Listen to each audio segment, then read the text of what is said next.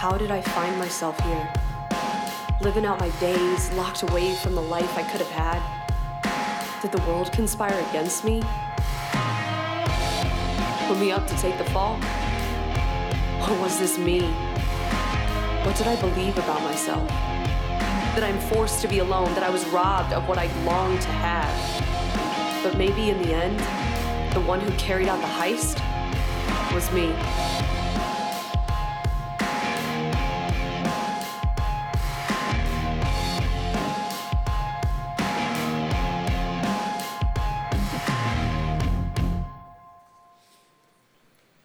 Well, good morning and welcome to Soul City Church. I want to say hello to those of you that are here in our auditorium, those of you that are in our overflow space, and those of you that are watching online. It is good to be with you today. My name is Jeanne Stevens. This is Jarrett. We are the lead pastors of Soul City, and we are thrilled to be able to dive deeper into a series that we kicked off last week called The Heist. And we're looking at what robs us from real relationships. There's a passage in uh, John that says that there is a thief that comes to kill, steal, and destroy. That there is a thief that wants to make sure that there is a heist in every single one of your relationships. And the mission is that you would get locked up and that you would not be free in your relationships with one another. But the good news is this that Jesus says, But I have come but I have come, thank you. Chris is in the house. I have come for life and life to the fullest. And that's our hope.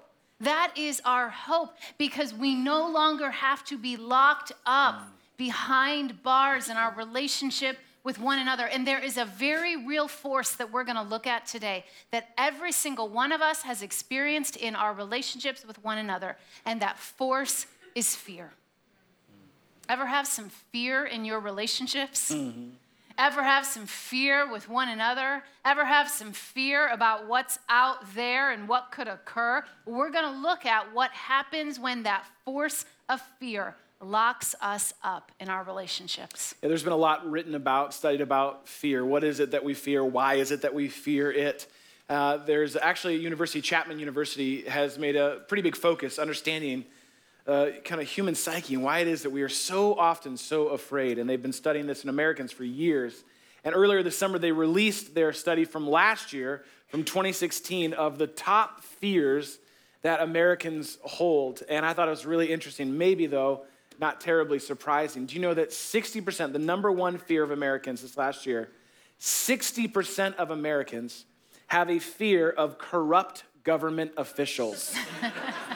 kind of makes sense in an election year, but that is six out of 10 people believe that that's something they should be afraid of. Not surprisingly, 41% of Americans fear a terror attack or fear, you know, act of terrorism on a regular basis.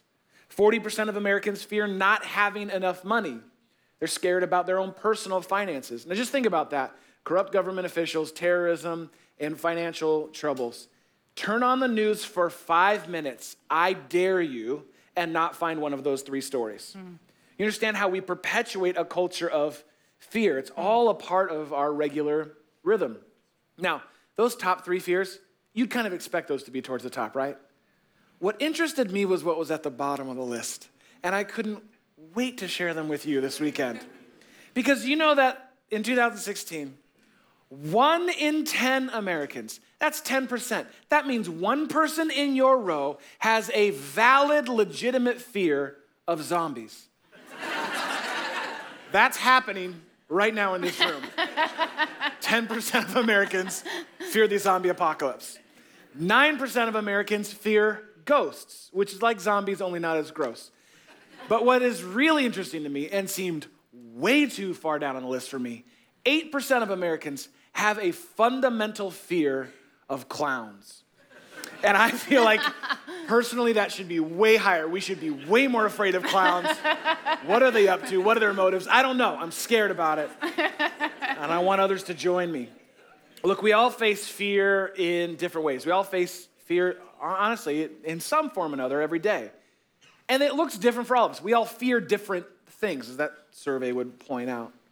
But the effect of fear is actually pretty clear and pretty consistent in our lives. Fear has the power to affect our most important relationships, mm-hmm. oftentimes without us even realizing it. Mm-hmm. Has the power to affect how we see ourselves and ultimately our relationship with God. Think about the power that fear has had or maybe has right now in your life to direct your decisions, the choices you make, rooted in some fundamental fears. It has the power to dominate your thoughts. This is where anxiety oftentimes comes from, is a fear that we cannot let go of in our head. Mm. It can drive us towards unhealthy habits or patterns or addiction as a form of escape from the fear that we're facing. And all the while it's driving us to that, it's driving us away from the people that we love the most. Think about it someone who is afraid of being alone, so desperately afraid of not finding someone, being alone, that is a real fear. A lot of folks face that fear. But someone who's driven by that fear can be led into all kinds of unhealthy, bad relationships mm. because they're trying to fix the fear by taking matters into their own hands. A parent who fears their child getting hurt. Any parents here have a little fear around your kids getting hurt? Our kids do some of the stupidest, craziest things. And I have a fear. Oh my gosh, this is this is our trip to the ER. This is this week's trip to the ER. Like you can have all kinds of fear. And so, driven by that fear, what a parent can do is create an unrealistic bubble of protection around your kids that never seems to hold them or protect them for long. Eventually, they will face the real world. Someone who is driven by a fear of rejection oftentimes has a very hard time advocating for themselves mm. Because they're so afraid of someone turning their back on them that they won't actually speak up about their own desires or their own needs. Someone who is afraid of vulnerability, of actually being seen. And maybe this is a fear you have, if you're to get really honest. You're just afraid of revealing yourself and really being known. Oftentimes lives their lives guarded and disconnected from mm. others using things like sarcasm and projection on others to mask the fundamental fear they have of actually being known. See, th- this is why it's so important that we talk about this. All of us face fear, and it has a far more powerful effect on our relationships than we realize. See, mm.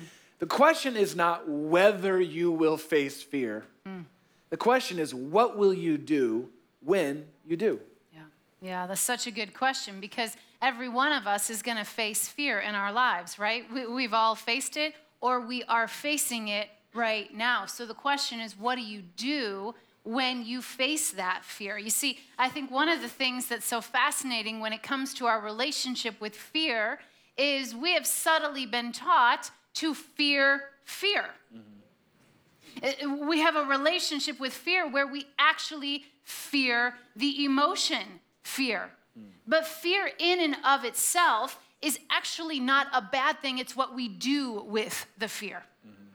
Because oftentimes, fear can actually be a great gift to us. It can inform us of things. It can teach us when to be cautious and it can teach us when to be courageous. If I were to go out into the lobby right now and there were a python snake out there, I would be grateful for my fear mm. it, it, would teach me to be cautious in that moment because I have a fear of snakes. I would not go up to it and start petting it and making googly eyes at it, hoping to make it my pet, right?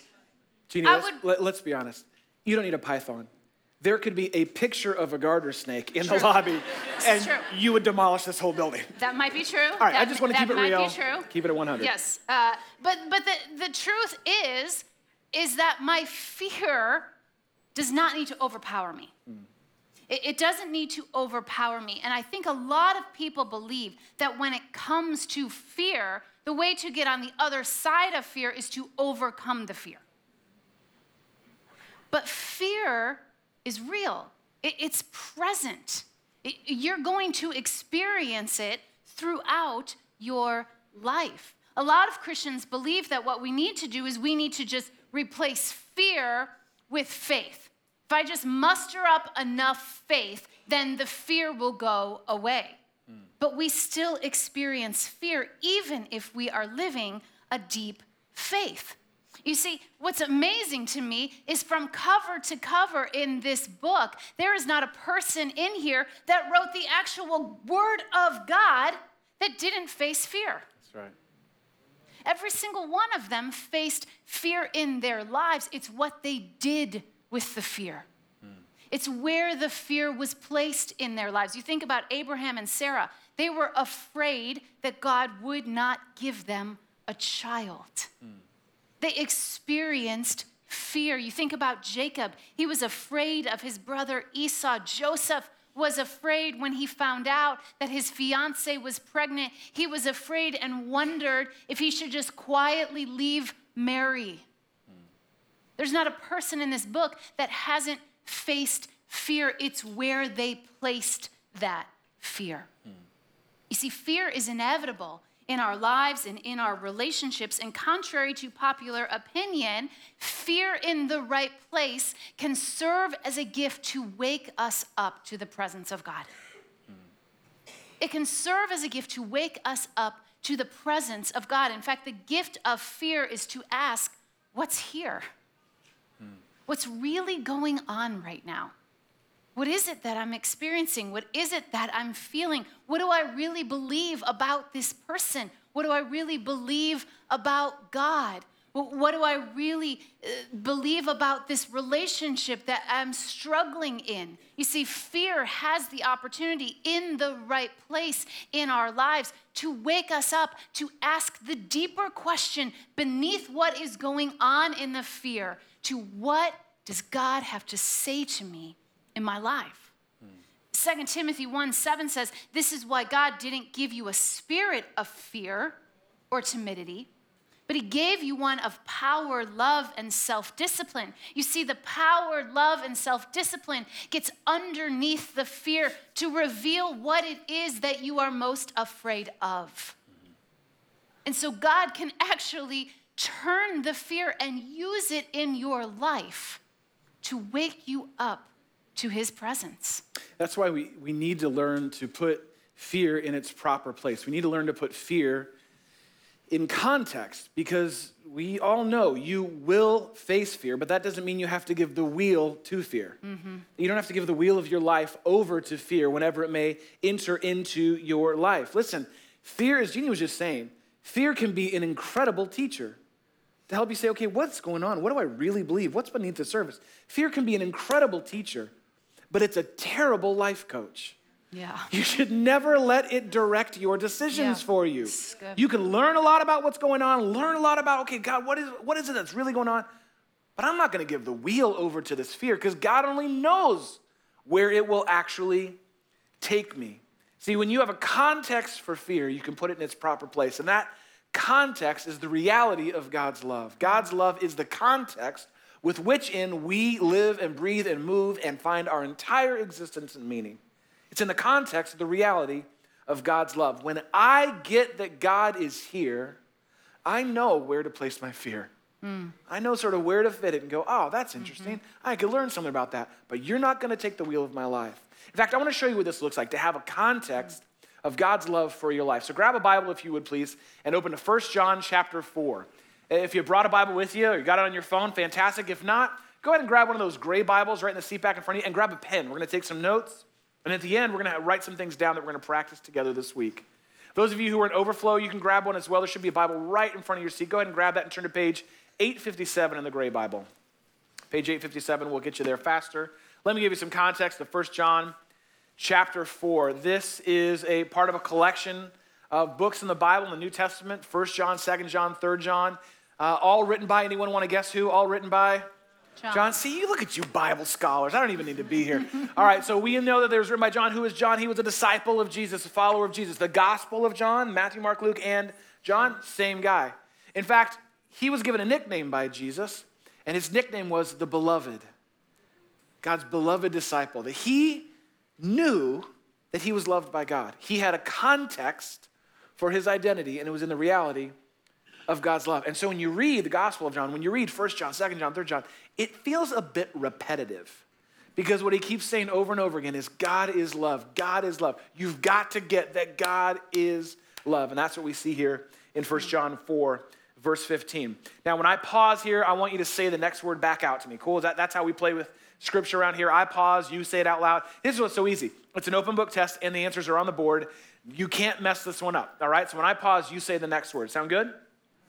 I do not feel confident based on that response at all. Sound good? Oh, okay, good. All right, well, now we do it. All right, if anyone what? If anyone Acknowledges. acknowledges that Jesus is the Son of God, God lives in them and they in God. So, what he's saying here is if anyone acknowledges, anyone recognizes, anyone names out loud, anyone claims the reality that Jesus was sent to us by God for the forgiveness of our sins so that we can have a relationship with God, if you acknowledge this fundamental fact, then you get what God is up to. And he says God already lives in you and you live in him. That's where you find your identity, your purpose, your meaning. He goes on to say this in verse 16. And so we what? And so we know and rely. Do you see the confidence with the words he's saying? You can acknowledge this, you can know this, you can rely upon this. We know and rely on the love God has for us. Here it is again God is love. Whoever lives in love lives in God and God in them. John is the first ever recorded hippie in the Bible. God is love. It's all love, brother. So, right, that's you see it over and over and over again. And you could think, oh my gosh, he's just being repetitive. No, we are just oftentimes so dense and so guarded and so stubborn that we don't get how much God loves us. And so he repeats it again and again and again and again. God is love. You can know this. You can rely on this. You can have confidence in this. Mm. You can build your life on his love for you. Verse 17 This is how love is made complete among us, so that we will have what? So that we will have confidence. confidence. There it is again. We will have confidence on the day of judgment. Now, pause there. What is he referring to? The day of judgment is the day, the eventual day that all of us, every single one of us, will stand face to face with God. And what he's saying is when you root your life in the reality of the context of God's love, you will stand before God one day and you won't have to hem and haw and try and come up with all kinds of excuses. You will say, No, I know who I am in you and I know who you are and what you've done for me. And I am rooted in the reality of your love. You can have a confidence standing before the very God of the universe because you claimed his love. Mm. And then he says this at the end of verse 17 In this world, we are like who? We are like Jesus. Jesus. Now just pause. I know there's a lot of folks here in a lot of different spiritual space, right? A lot of people here exploring God, a lot of people here who've already said yes to God. I just want to talk to those of you who would call yourselves Christians, okay? Those of you who follow Jesus. So if the rest of you can kind of just sit tight for a second. Those of you who call yourselves Christians, how many days do you wake up going, I feel just like Jesus today? How many days do you get to the end of the day and go, nailed it, totally did it like Jesus today? Not often, right? At least not often for me. There's so many ways I go, oh, I messed this up, I messed this up, I messed this up. And yet, what John is saying here is no, no, you have to understand the framework. You have to reframe your identity. That in this world, when you have said yes to God and His love for you through His Son Jesus, you're actually like Jesus in this world. And that's a fundamental, like we talked about last week, that is an identity shift for you. And John goes out and says this in verse 18. We'll wrap up with this verse. He says this, and this is really important given our conversation today. There is no fear in love. Mm. So he builds this big framework, this foundation of a love you can build your life on. You can know, you can rely, you can have confidence in. He says there's no room for fear mm. in love. But perfect love drives out.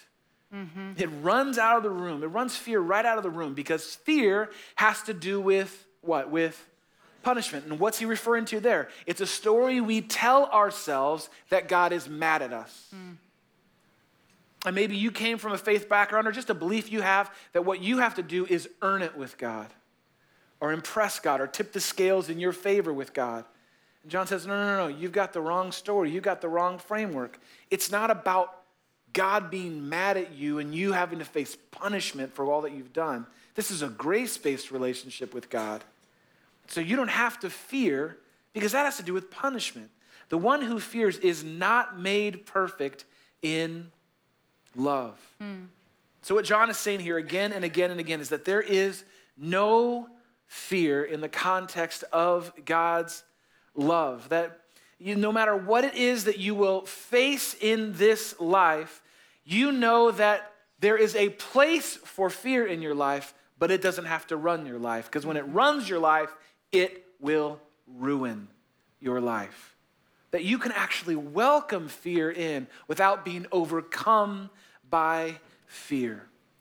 that it may feel powerful, but it can never overpower God's love, God's power in your life. See, this is a fundamental truth that I think we miss so often. I want us to get, I want to get and live out in my life. It's simply this fear fears love. Mm-hmm. Fear fears love. There's nothing fear is more afraid of than love. Mm-hmm. To know that you are perfectly safe and protected in the presence of God's love. You know why fear fears love? Because when love walks in the room, it flips on the lights. And fear has to go and run and hide.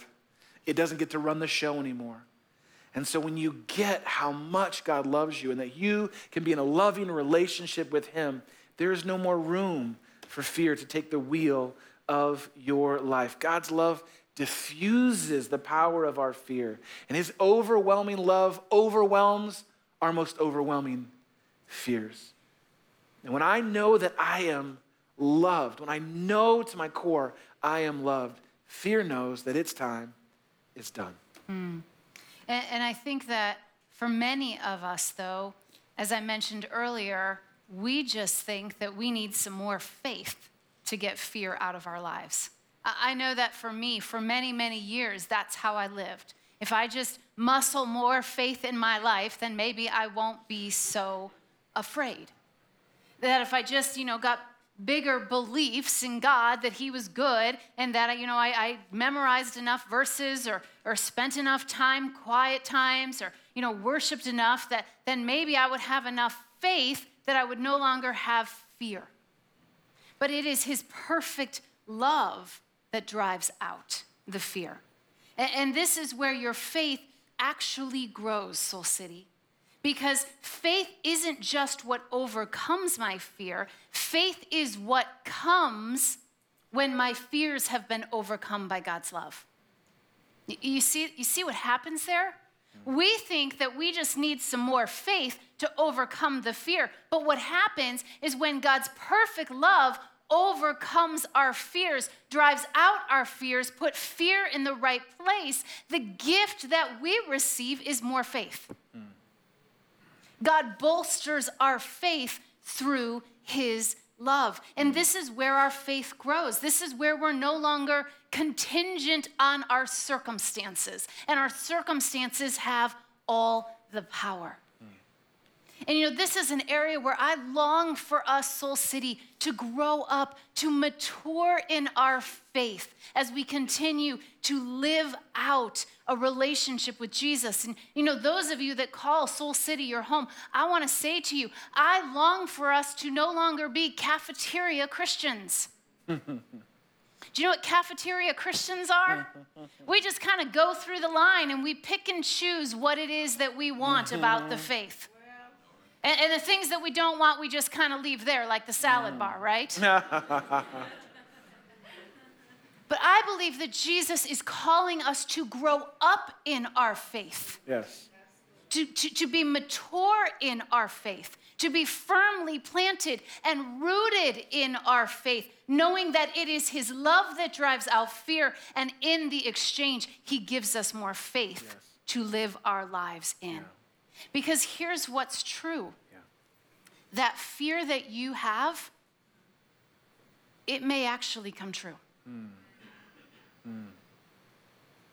That fear that you have may be realized.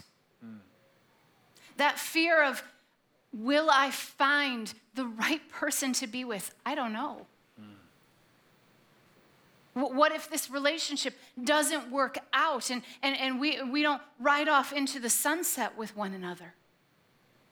What if the diagnosis comes back and that loved one that you cherish is now going to walk through a very difficult illness? What if the people that you love get hurt? What do you do in the face of those realities? Do you cling to the perfect love of Jesus? Because our fears may actually become our realities. You know, all over this building, uh, on every single wall, you can't go like 10 feet without seeing the phrase only God around here, right? It's our mantra, it's our hope, it's, it's what we've built this church on. But Soul City, you know what I long for us? I long for us to be able to say only God and lift our hands in the highest highs, in the most miraculous moments. But even more so, I long for us to be able to say only God in the deepest, darkest valleys. I long for us to cling to the power of God's love and His goodness and even declare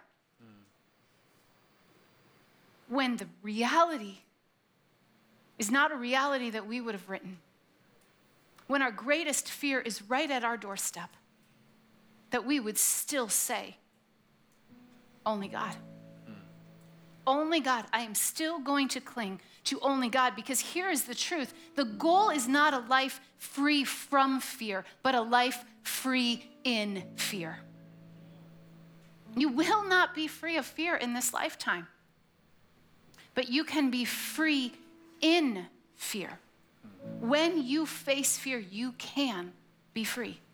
You know, I got a picture of um, what facing one of my fears actually really looks like about a week and a half ago and had to wrestle with some of these things. Do I really, really believe that God is good and that He's here and that His perfect love is, is what is my foundation? It, uh, it happened, I found myself facing this fear at about 12.30 in the morning on the couch in our basement as I woke up to a half eaten bowl of cereal and a Netflix show that was several episodes past where I started. And I woke up and I thought, oh, how did I get here? And I want to share with you how I got onto that couch uh, at 12:30, waking up, you know, several episodes into a show that I fell asleep watching.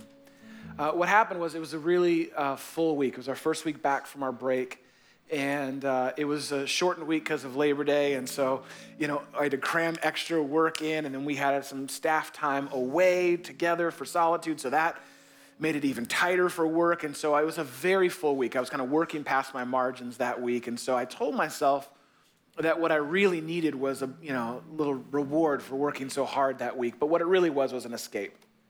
And one of the practices we've always had in our marriage is that we go to bed together. We end our day together at the same time, kind of shut the whole house down so we could end our days together. And I said to Jeanne this time, hey, you know what? I just really, I just like, there's a show I've really been wanting to watch, and I just want to watch that real quick. It was 11 o'clock at night. Like everything was done. We were wrapping up. I just want to watch a show. She's like, all right, whatever. And so as I was walking down to watch the show, I was like, oh, you know what'd be good at 11 o'clock at night? Cereal. And so, just a wise way choice. And so, I, because I wanted it, and I felt like I deserved it because I'd worked so hard. And so, I got the cereal, and I went, and, and I don't even know how long in, maybe 15 minutes, I'd totally fallen asleep. Because what my body was telling me is go to bed. You need rest. But what I wanted was this thing I thought I deserved. Now, how did I get to that couch waking up realizing, oh my gosh, what have I done? Well, it's because it's actually rooted in a fear that I have, and the fears that I'm not going to be taken care of. Ultimately, the fears that God's not going to take care of me. And so I got to do whatever I got to do to make sure I take care of myself. If I want something, I need to make sure I get it because I don't know if God will or not. I don't even know all of where that fear came from. Done a lot of work in counseling with spiritual mentors to try and understand that. I just know that fear comes up a lot for me. I'm afraid when our time off, when we have days off, I'm afraid that if I don't kind of get what I want, that it won't be right. It won't be enough. Or when it comes to how we budget our finances, well, I want to make sure that I do this this week or this month. And so I kind of force my way. And it seems like selfishness on the surface. And I wouldn't blame you for thinking it as such. But what it actually is, is it's rooted in fear that God's not big enough. Really, ultimately, God's not good enough to take care of me. And even as I wrestled through sharing that fear with you and how it manifests itself and affected my most important relationships. I mean, think about it. Like, you know, that night we didn't go to bed at the same time. That affected my relationship with my wife. We woke up the next morning. I woke up exhausted, and so I was cranky with the kids and that was affecting them. I didn't feel well from staying up late and eating cereal 11 o'clock at night. Right? Do you see how it had all this ripple effect from these little choices that can look like selfishness on the surface, but really is rooted in fear? Let me tell you what the real thing is going on here. Even as I was writing and preparing this message for you, I thought, oh, don't share that story. Because they're going to think you do this every night. Like you have a Netflix binge problem going on in your life. And they're not, if you share a story like that, like they're not going to respect you. They're going to think less of you. And so as I was preparing and writing a story about fear, guess what kicked in? Fear of how you would perceive me or what you would think of me. And you can see how this stuff can just come up. That would affect then our relationship with each other. Do you see how this, when it's given the wheel, can take us to places you do not want to go and have incredible effect of locking you up in the relationships that matter most to you. Do you know what I needed most at 11 o'clock at night a week and a half ago? Do you know what I really actually needed? I needed to speak God's faithfulness to my fearfulness. I needed to say to myself, it's not bad to want to watch a show or have cereal. You know what? Eat cereal at 2 in the morning. I don't care. That's not the point. But what I needed there as I was facing that fear was to remind myself God has always taken care of me. He's brought me this far, and He hasn't brought me this far to only bring me this far. He's faithful to me, and He knows every one of my needs. And He may not give me exactly everything that I want, and that's actually a good thing because He knows me and He loves me, and He's growing me into someone far better than I could fabricate or create on my own. I need to speak God's faithfulness to my fearfulness, whatever that may look like. And my hunches today, my hunches is maybe, maybe you do too. And so I wonder, where are you experiencing fear in your life? Maybe even more specifically, where are you experiencing fear in your relationships? You know, where, where have you kind of put yourself behind the bars and you're not experiencing freedom with the people that you most love. Maybe it has to do with expressing your emotions or, or, saying what's really going on inside of you. Maybe it's naming your fears to another person.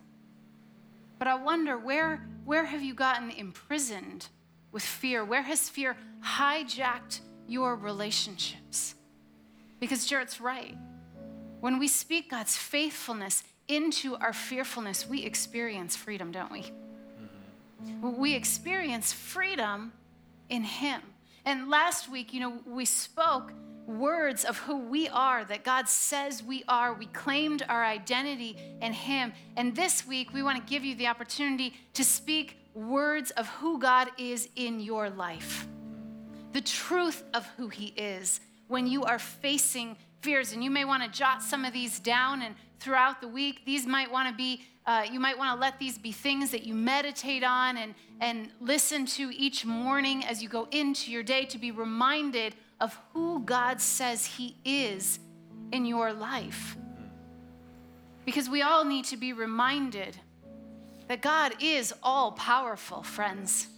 He is all powerful. Nothing that comes at you can overcome His love for you. Amen? Amen. He's ever present. He is ever present in your lowest lows and your deepest, darkest fears. He is near. He's sovereign. He's sovereign even in the great mystery of who God is. He is sovereign, and his perfect purpose will always prevail. He is a promise keeper. Amen. He is a promise keeper. He is who he says he is. And you are who he says you are. And Amen. here's the good news He's going to do what he says he will do in your life. Amen. That is hope for you to secure your life on. He is a grace giver. There is nothing that you can say, there is nothing you can think, there is nothing that you can do that is outside of His grace. Amen. Amen. Amen. He is the Alpha and the Omega. He is the beginning and the end. He is the author and He is the perfecter of your life. And I need some people to get up in here and start giving me some amens. Amen. He is unchanging. He is the same yesterday, today, and forever. His grace prevails, His love prevails. He is a healer. And some of you came to church today just to hear that. He is a healer. He may not heal the way that you expect Him to heal. Hmm. The story may not go the way that you believe it's going to go, but his character remains the same. He hmm. Is a healing God. He is holy. He is just. He is powerful. And he is love. He is love. In the face of your darkest, deepest fear, he is love. And you can cling to that today. And that's one of the best practices for you, for us to do, is to speak God's faithful character into your greatest fears. Just practice that this week as you feel fear rising up to go, okay, what is going on here, God?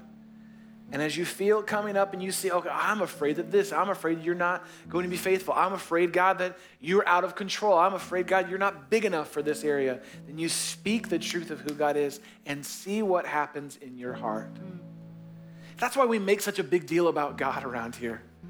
That's why He's kind of the center of everything we do here. That's why we want everyone we know to know God.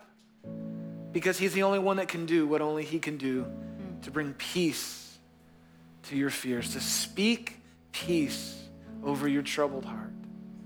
That's why we worship around here. You ever wonder why it is we spend the time we spend singing and worshiping, why Patrick and the team do such an amazing job writing songs and bringing songs to us so that we can actually name and proclaim the faithfulness of God through song, to join in an ancient tradition to say that we're actually going to sing in the face of our fears. Think about just that for a second. It's the most audacious strategy in the world. Where else do you do this in your life? Where else do you gather with a couple hundred people and sing of God's faithfulness? And if someone were to ask you on a Monday, hey, how's it going in this situation? Hey, I know you've been really feeling afraid or some anxiety around this area. What are you going to do about it? And you can look them in the eye and say, I'm going to sing. Like you can sing and proclaim God's faithfulness. What a crazy, audacious thing to do. Yes. But isn't it true that when you do, when you open your heart up to God when we on. worship here, Yes. that whatever it is that you walked in with Yes. gets settled and put in its right place. Tell me I'm wrong. That when you worship and proclaim, and sometimes it's a declaration, but sometimes it just is a reminder to you that you need to be reminded of who He is Yep. and who you are in Him. So that's why we worship. That's why we give of ourselves to God because He has held nothing back from us. And in a moment, as part of our worship, we're going to do that. We're going to give as a response. And I think it's perfectly timed because, as we know, so often, so many of our fears are rooted around money. And one of the greatest ways for you to not be locked up when it comes to your finances, for you to experience fullness and freedom, is to trust God with them. Say, God, I want to release this because the thief tells me I got to hold on to this. He's going to take it. Someone's going to take it. There's not enough for me. But God, I believe you invite me into a full and free life, so I want to release these resources to you. Mm. We do that online. In fact, a lot of people in our church do that online. It's a way to consistently give to God. We've been able to increase our giving every year that way, something I never imagined I would be able to do with our finances. But we still pass the buckets.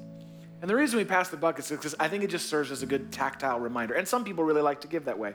They like to give in the moment. But I think it's a good reminder as you pass the bucket, say, God, do I really trust in your faithfulness? That you will provide for me even in this area of finances. So, in a moment, we're going to give and we're going to worship. But I thought what I could do first is pray. So, if you wouldn't mind opening up your hands and opening up your hearts as we pray and prepare to give and, and sing to God, let's join together in a prayer right now. God, thank you for the truth of who you are and God, the truth of who we are in you. And God, I know it's easy for Jeanne and I to give a message on fear, but there is some real fear, crippling fear, debilitating fear, life stealing fear going on in this room right now. And God, I pray by the power of your love that your love would overwhelm our greatest fears right now. And that for every single person here who's feeling that fear right now about their future, feeling their fear in relationships, feeling fear about a diagnosis or a health situation, God, that they would be reminded that even if it does come to pass, we are okay. We will be okay in the presence of your love. And God, for every troubled heart right now, I pray that you would say the words that your son Jesus said to the wind and the waves as they were rocking back and forth, as the sea began to rise around them, where he just said, Peace, be still. And so, Father, will you still our anxious hearts so that we can take a step of faith in trusting you today? God, we love you, and it's our joy to give to you. It's our joy to sing to you. It's our joy, God, to trust you with every part of our lives. And so that's what we aim to do. We love you, and it's in your name that we give and sing and pray.